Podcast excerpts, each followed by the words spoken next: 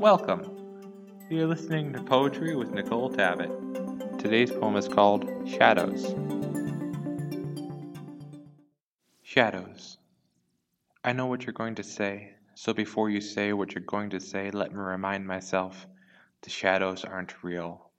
Yet still I'm living here in a hole in the wall where shadows hide the wall. Not only that, they have become the wall. They are coming for me, they are waiting for me, waiting to swallow me whole.